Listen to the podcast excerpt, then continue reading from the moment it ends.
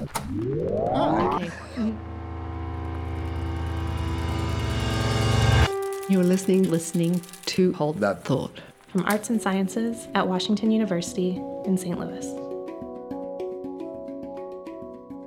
Thank you for listening to Hold That Thought. I'm Claire Gowan. Today on the show, we welcome Kedron Thomas. My name is Kedron Thomas, and I am an assistant professor of anthropology here at WashU. Thomas's latest book begins with a bustling scene in an indigenous Maya community in highland Guatemala. In a central plaza overlooked by a colonial era Catholic church, every night after sunset, vendors emerge to sell tacos, tamales, and hot drinks. Kids run around playing soccer, and dozens of young men walk around the plaza or hang out by the central fountain, wanting to see and be seen. Like teenagers and young adults everywhere, these men are very particular about their style. The typical uniform is an oversized hoodie with faded blue jeans, usually wide legged, that fall over a pair of very shiny, meticulously kept black leather shoes. This is a really common look, and it's topped off with thickly gelled hair um, that you get a glimpse of from underneath this um, oversized hood that young men sort of pull up over their heads. The gelled hair and shiny shoes complete the look. But for the purposes of her book, Thomas was most interested in these young men's clothing. Specifically, the words scrawled across those jeans and oversized hoodies. Words like Abercrombie and Fitch or Hollister. Some of the most popular brand names when I was doing this field work were Abercrombie and Fitch, Ecko, Hollister, Diesel jeans, Levi's jeans. But here's the thing. None of these outfits were actually purchased from Levi's, Abercrombie and Fitch, or Hollister. They're knockoffs, fakes, and everybody knows it. According to intellectual property law, basically the entire fashion landscape happening in this plaza is illegal.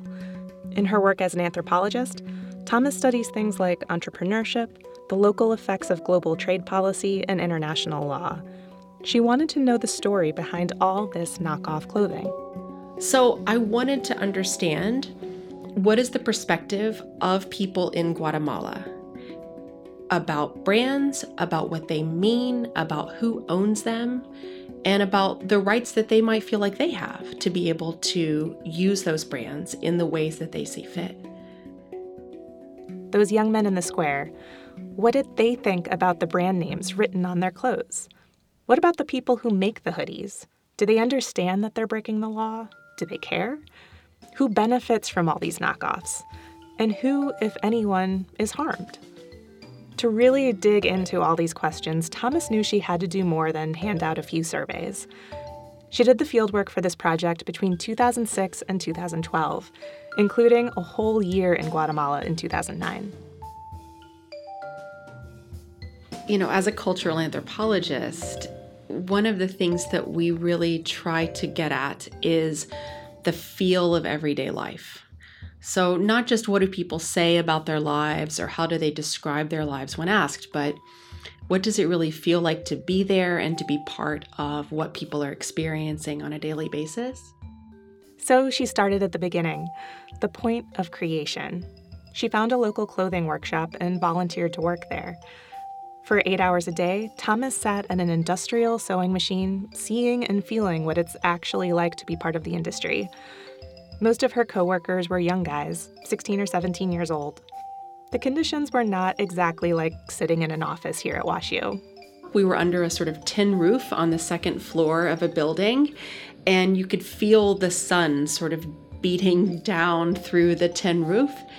And we would open the windows to try to get some air movement, but then you had the dusty streets and cars going by would turn up the dust and that would come in through the windows. And so that made everything a little bit uncomfortable.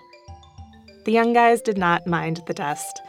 They wanted to keep the windows open so they could sometimes lean out and look at the pretty girls go by. The whole scene seems pretty harmless, but remember, to multinational corporations, these men were pirates engaged in criminal activity, stealing brand names and logos. as Thomas found these men saw themselves and their work quite differently. They see themselves as producing a product that's important for a local market, and they see themselves as creative. They see themselves as participating in the production of fashion, of style, of taking these symbols that they see on television and that they see in malls and that they see in catalogs, that they see online, and putting them to use in a way that makes sense for a local population of fashion consumers and at prices that people can afford. That last point is important. In the parts of Guatemala where Thomas was doing her field work, nobody was going to buy a shirt from Abercrombie and Fitch for 30, 40, 50 dollars. A decent wage was 6 or 7 dollars a day. So wearing these fashions was not about displaying some sort of wealth or financial status. Remember, everyone knows they're knockoffs. Instead, Thomas found that in this context, brand names had a different kind of value.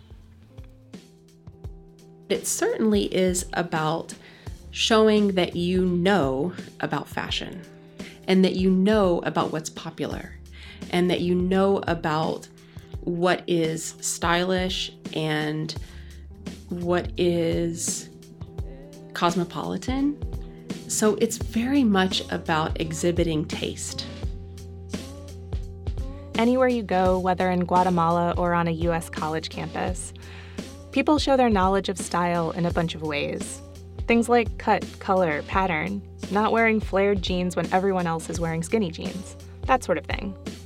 Thomas found that in Guatemala, visual brand names are seen as an important part of this sort of messaging. Brands, clothing brands, fashion brands, are not just the mark of a multinational company. They're design elements in the clothing that we wear and in the accessories that we wear.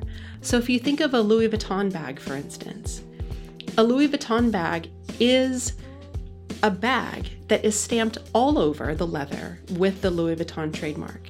And that trademark is not just a sign of corporate ownership, it's also a really important design element. And that's what I understood from the people who were creating fashion, manufacturing clothing for a local market in Guatemala was that they saw the brand name as part of the design and as part of what makes clothing fashionable in today's global fashion scene. So, where do trademarks and intellectual property rights come in? From what we've heard so far, you might be thinking that for these business owners in Guatemala, these kind of laws just get tossed out the window because customers will pay for knockoffs, it just does not pay to play by the rules. But Thomas found that that's not the whole story. There's a pretty clear set of rules that people follow about what you can copy and what you can share with other people. But it doesn't match up with intellectual property law the way that it's been implemented by the Guatemalan government or in international organizations like the World Trade Organization. So I mentioned that creativity is important, and people see it as very important that whether you're borrowing a design from a multinational corporation like Abercrombie and Fitch, or whether you're borrowing a design from a neighbor down the street, that you change something. It's very important that you make some kind of change and make it your own. If you're borrowing from your neighbor, the other thing that's very important is that you do not undercut them in terms of their pricing. So if you sell the same garment, the same design, for a lower price than your neighbor is selling it for, that is really looked down upon within this economic and social community. And people call each other copycats if they do that. Copycats. The word does have meaning here, it just means something different than what you might think, given the fact that we're talking about the knockoff fashion industry. In this context, being a copycat means that you're not being creative, not moving fashion forward. It means that you're hurting your neighbor. It's a moral norm that helps business thrive in this particular place, which, given Guatemala's history, may make more sense than blindly following national or international laws. There wasn't a day that went by during my fieldwork that I didn't have a conversation with someone about their experience of the violence at the hands of the state or the guerrilla army um, during the internal armed conflict. Um, this lasted 36 years in Guatemala. The peace accords were signed in 1996. And that legacy of violence, that legacy of fear and suspicion about the state, about the military, about the police force, and therefore about the law and authority of the state. That is present every day um, in Guatemala. Here in the United States, it can be easy to sit back and just say, laws are important, follow the law. But Thomas found that for many people in Guatemala, when it comes to things like government, the police, and the law, things just aren't that straightforward. It's one thing to say, you need to follow the laws of your country. but when you feel like your country is fundamentally against you, and when you feel like so much of the history of the nation in which you reside is about seeking your extermination, to put it very bluntly, you're less apt to take seriously those kinds of legal demands that are placed on you. With this in mind, it's understandable that people in Guatemala might be a little skeptical of certain laws. And when it comes to trademark law around the globe, Thomas believes that that skepticism might actually be valid. So, one of the things that I thought about a lot during this project was why do multinational corporations like Gap or Levi's or Abercrombie and Fitch why do they pursue trademark infringement cases? Why do they continue to encourage stricter and stronger trademark law protections around the world? There's conflicting evidence as to whether this actually impacts a corporation's bottom line.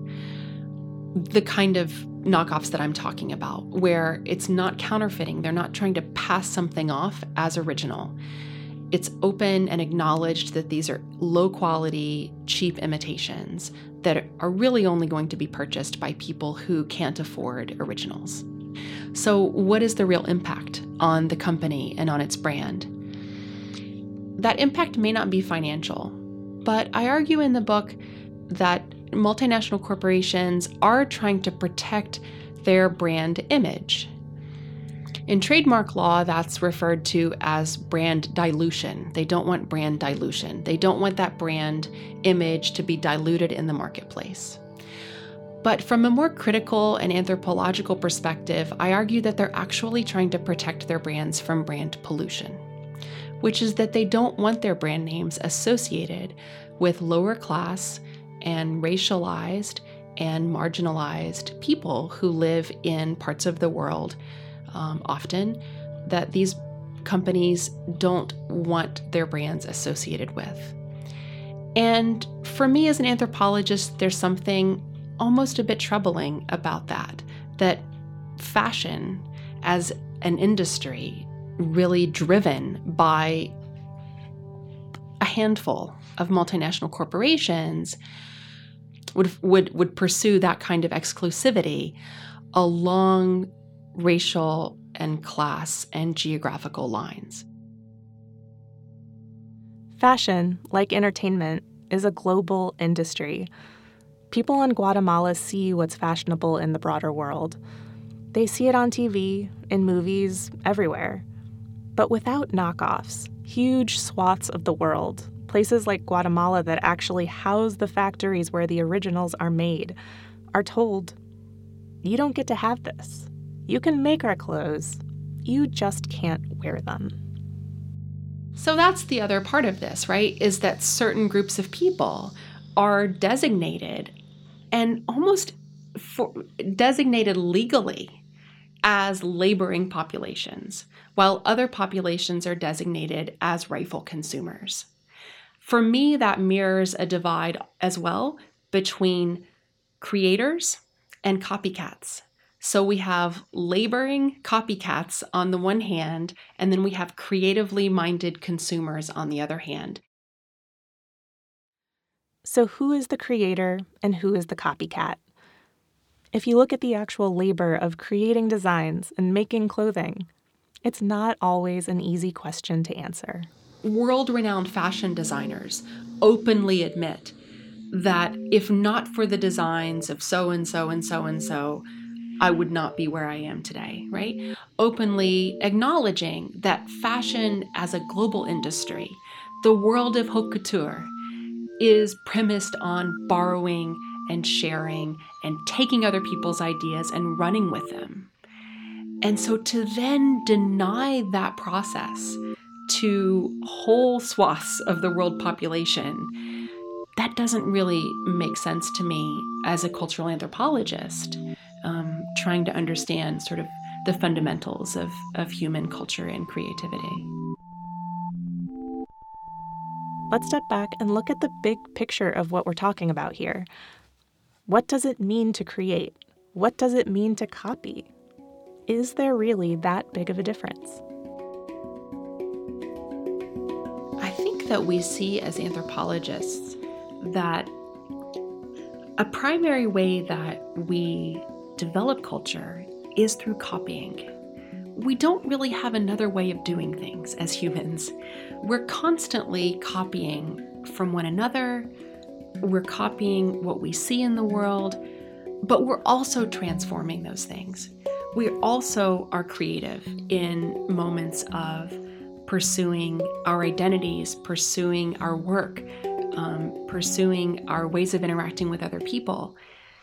So I like to think that in copying, but also being creative as a way of developing knockoff fashions, Maya people in Guatemala are not doing something different than what we do in our everyday lives to develop our way of life, to develop our relationship to goods and materials and to one another. So I think copying is just as fundamental to being human as creativity is. Uh, but it certainly hasn't been celebrated as much as the creative aspects of what we do as people. But we're really doing ourselves a disservice if we don't understand copying, borrowing, imitation, appropriation as very important parts of the ways that we grow and develop as individuals and also as societies. That's a, just a really fundamental part of how we learn and how we do.